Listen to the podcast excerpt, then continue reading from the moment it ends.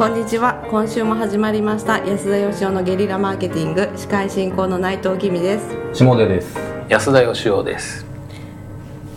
あそうでした。また僕の出番でした。えー、今日はですね先週に引き続きましてゲストに来ていただいております、えー、関税流能楽師して方武田文之さんです。武田さん今日もよろしくお願いします。よろしくお願いします。私のあの数少ない友達の一人で。ありがとうございます。あ の友達の数は8人って決めてましてあそうです。あの何人がベストかって考えた時に、はい。多すぎるとですね、はい。関係が薄くなってしまうと。ああなる少なすぎると寂しい、は2人とかだと俺は入ってんのかとか心配されるんであ一応8人っていうことにしました。なるほど。武田さんを友達枠に入れたので下出君が外れること、ああなるほど。ところてん方式。なんですねはい。まあ、そういう方です、はい。あありがとうございます。今日はあの一緒に質問に答えていただければと思いますので、はい。よろしくお願いします。じゃあ内藤さんお願いします。はい。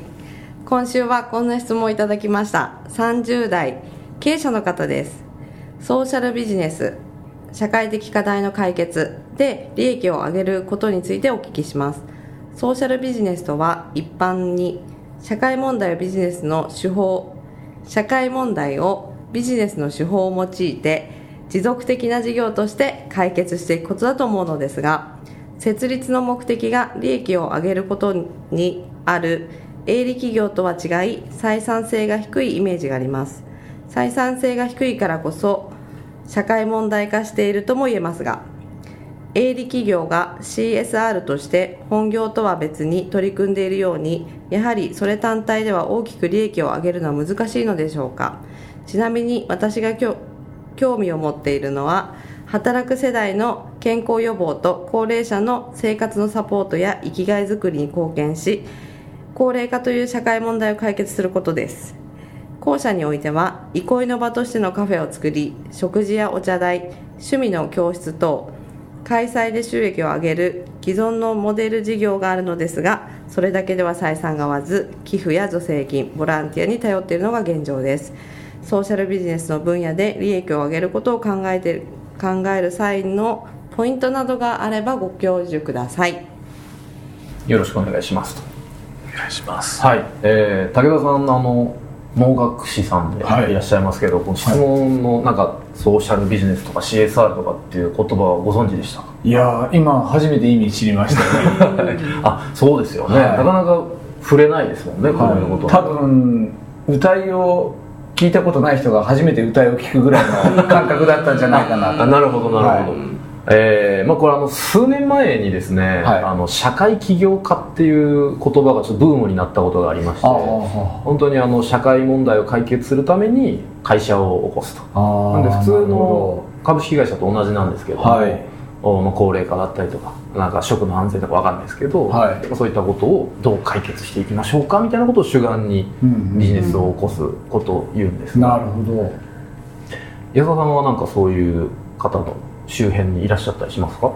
いませんね。あそうなんですね、あの NPO は僕自分でね、はい主催して中小企業共和国っていうのをやってますけど、はい。まあ、これは完全に利益目的じゃなくて中小企業でいろんなことをシェアしていこうねっていうもんですけどこのあの僕もあんま詳しくないんですけどソーシャルビジネスっていうのはこれつまり普通の株式会社なんですよね。そうですね、NPO とかではないと思います。じゃあその高齢化社会を何とかすることを目的にした株式会社。そうですね、だからまあそういう意味で言っちゃうと、はい。別に既存のね今までの会社と何ら変わらないとは思うんですけど、そうですよね、はい。な何かをするため何かを解決するために会社ってあるはずなのでそもそもが、うん。ですよね、はい。でもこの方もその持続可能なとおっしゃってるようにあのまあなぜそのソーシャルビジネスかそうでないかで分けるのかがちょっと僕にもよく分かんないんですけあどね。そもそも会社ってソーシャルビジネスな気もするんですけどうん。だけどそのまあ皆さんが手をつけたがらないっていう例えばい製薬会社でいうとあんまり病気の人が少なかったらうん。薬作っても儲かんないみたいなんでやらないのと一緒でそれをビジネスにしても儲かんないからやる人が少ないってことですよね。そうだと思いますね、だから寄付とかいろいろ集めてやる、でもやっぱり根本的にはそこでお金を稼ぐっていうか利益を上げるっていうことを考えないと、うん。結局は続かないし、そうですね。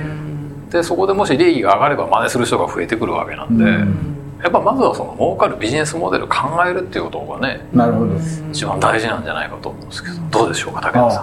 ん？いや今はなんか非常になんか新しいことを知って勉強になったような気がするんですけど。武田さんが勉強する会じゃない。い。やいやいやなんかでも実は知り合いでお一人、多分あこれに当てはまるのかなっていうことをやってる方がいらしてはい引きこもりとかあのいわゆる発達障害のお子さんを通信の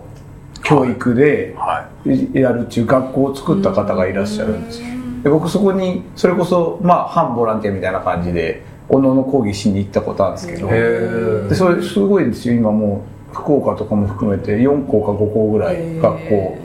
作られてそういう仕事ってことですかね言ってみれば。だと思います。そんな感じですかね。はい。その方が会社化されてることはそういうことだと思うんですけなるほどなるほどまあ、ただその利益を上げないと継続できないよねっていうのはまあこの方もきっと分かっていることで、ただあの途中にね質問文でもいただいてるんですけど、まあ、基本的に採算性が低いからこそ社会問題化しているとも言えますがというような話があって、まあ、そこに突っ込んでいくにあたって利益を上げるということを考えたいと。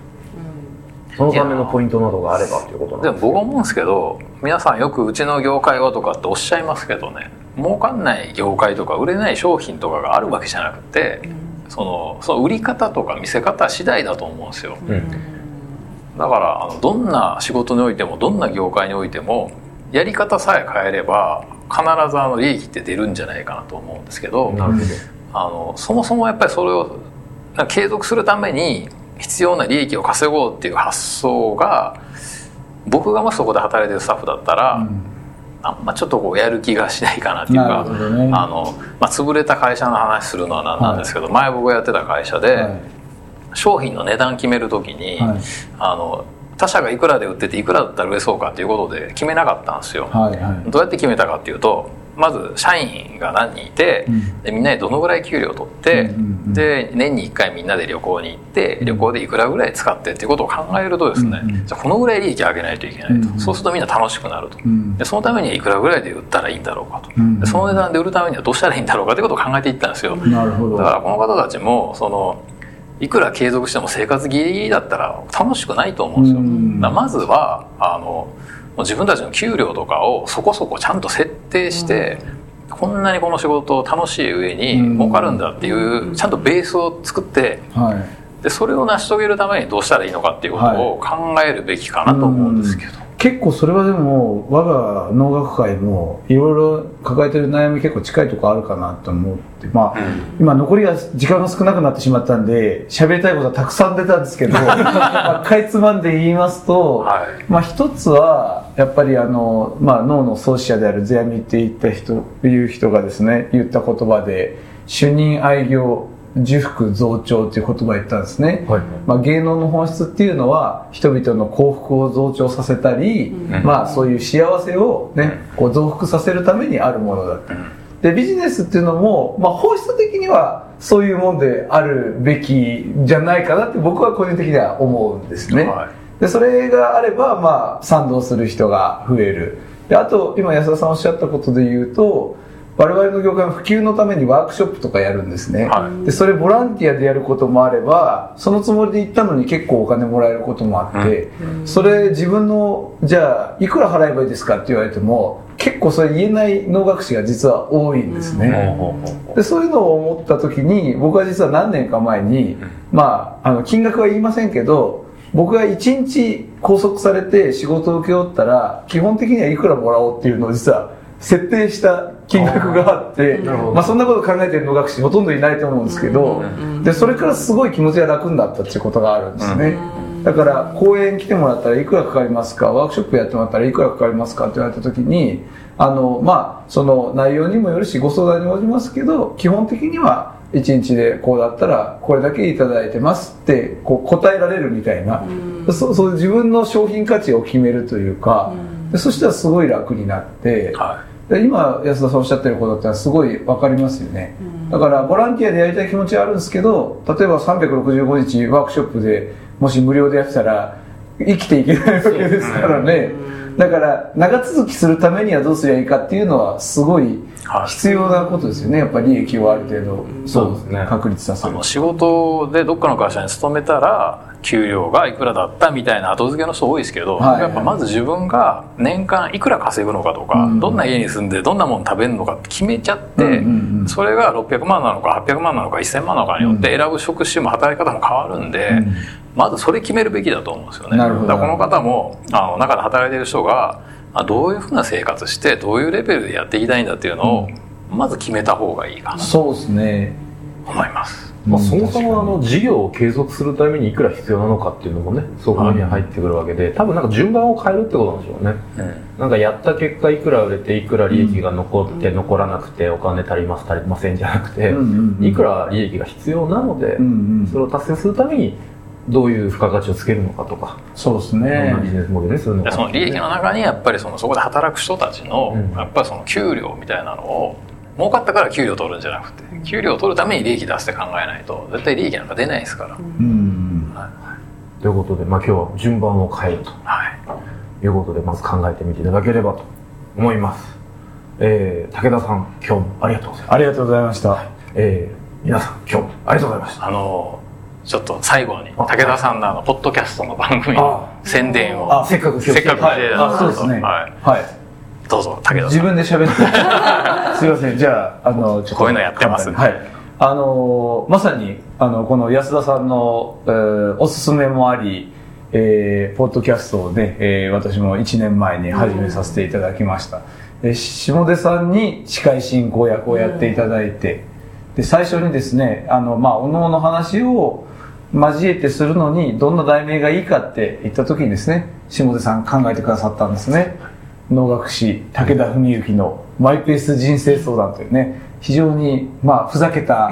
名前というかね。人生相談なのにマイペースっていうのが一お番前のペースで相談を受けるのかみたいな。まあでも最近かなり慣れてまあ盛り上がってきてると思いますのでもしよろしければですね安田さんファンの方もぜひ、はい。えーちょっとお立ち寄りいただければありがたいと思います。あの僕が出会った中で数少ないなんて面白い人なんだと思う方なんでぜひ聞いてみてください、ありがとうございます。よろしくお願いします、えー舞台の方もね。あそうですね。はい。ぜひ脳も見に来ていただければと思います。武田文幸 .com で検索して、はい。ということで、はい。えーここまでとさせていただければと思います、えー皆さん今日もありがとうございました。ありがとうございました。ありがとうございました。ありがとうございました安田義雄への講演依頼とゲリラブランディングのご相談は安田義雄 .com のお問い合わせフォームよりご連絡ください。お待ちしております。